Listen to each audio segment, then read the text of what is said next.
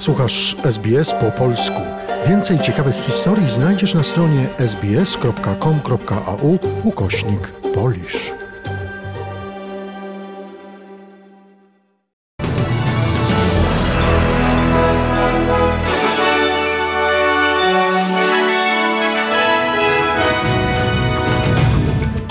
Dzień dobry, przy mikrofonie Joanna Borkowska-Srucić. Oto skrót najważniejszych doniesień we wtorek 10 maja. Mężczyzna uratowany z wód powodziowych podczas nietypowych deszczy w północnym Queensland. Scott Morrison nadal wspiera kandydata do Warringa, mimo nowych transfobicznych komentarzy. Rosja wznowiła intensywne ataki w Donbasie. Dziś w Polsce rząd zaprezentuje projekt rozwiązań dotyczących wsparcia dla posiadaczy kredytów hipotetycznych. Zaczynamy od wiadomości z Australii. Mężczyzna został uratowany z wód powodziowych w Queensland. Potop miał miejsce na północy stanu. Zespół ratownictwa Straży Queensland pomógł 20-letniemu mężczyźnie odzyskać przytomność po tym, jak został uwięziony w wodach powodziowych w Soldiers Hill na przedmieściach Mount Isa poniedziałek wieczorem. Ogłoszono poważne ostrzeżenie pogodowe dla Townsville, Cloncurry, Croydon i Blackall.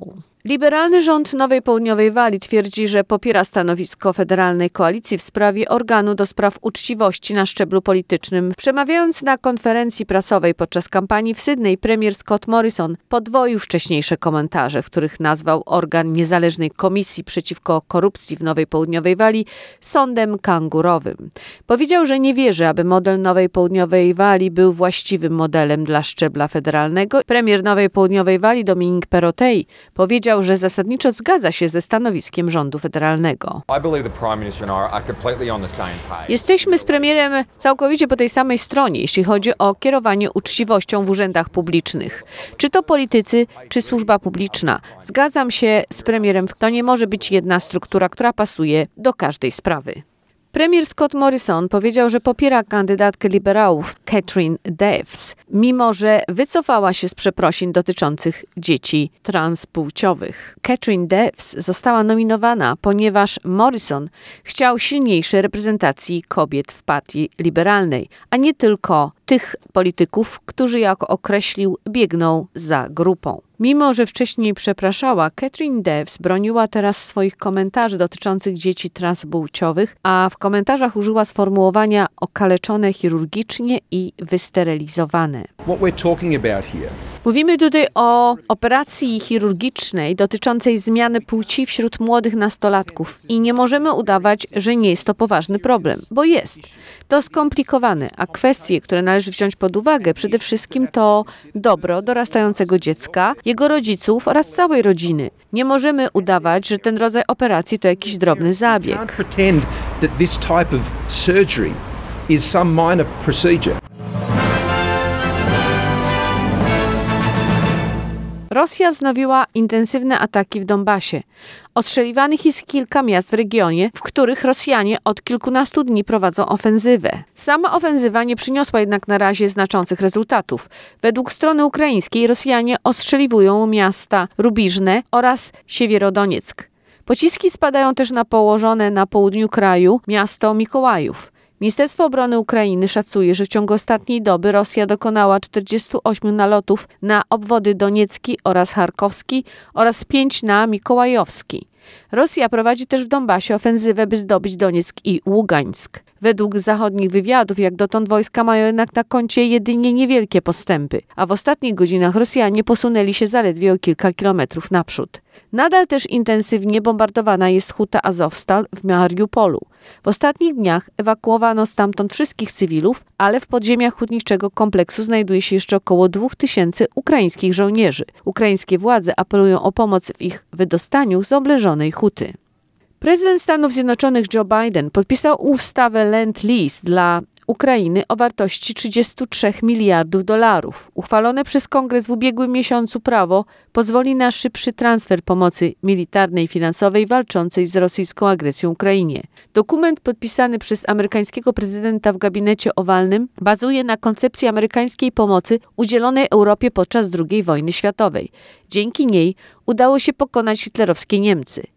Ignorowanie agresji potrafi być znacznie bardziej kosztowne niż stawianie jej czoła powiedział amerykański prezydent.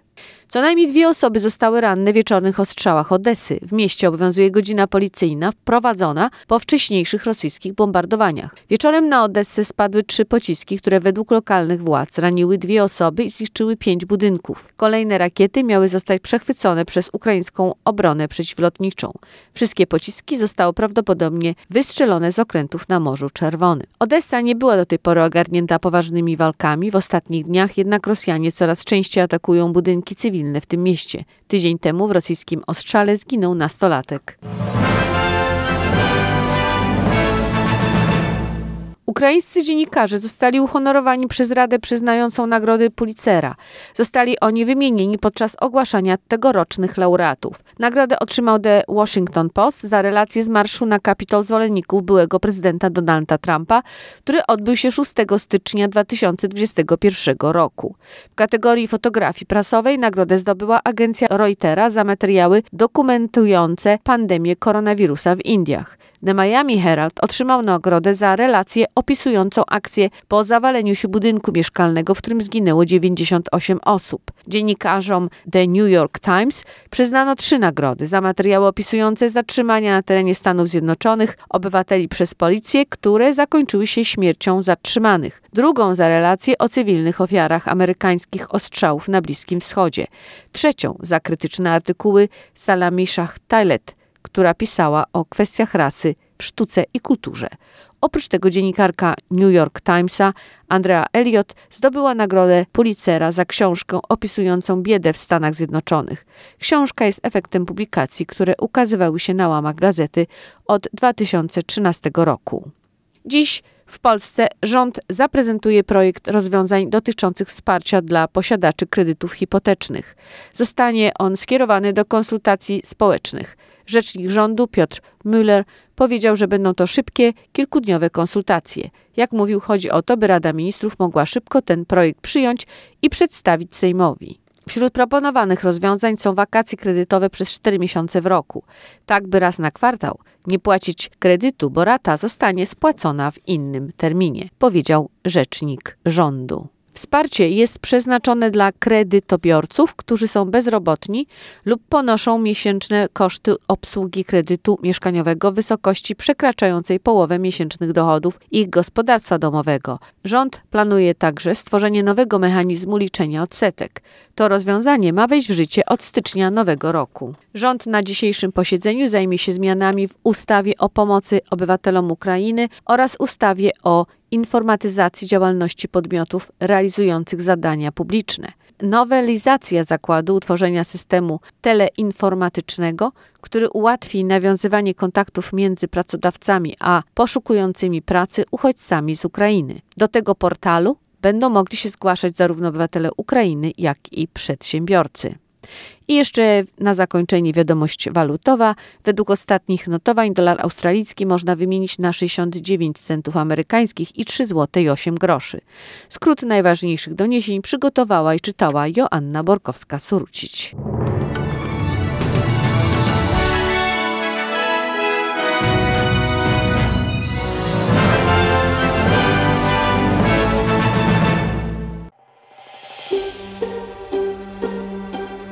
Zainteresowało Cię?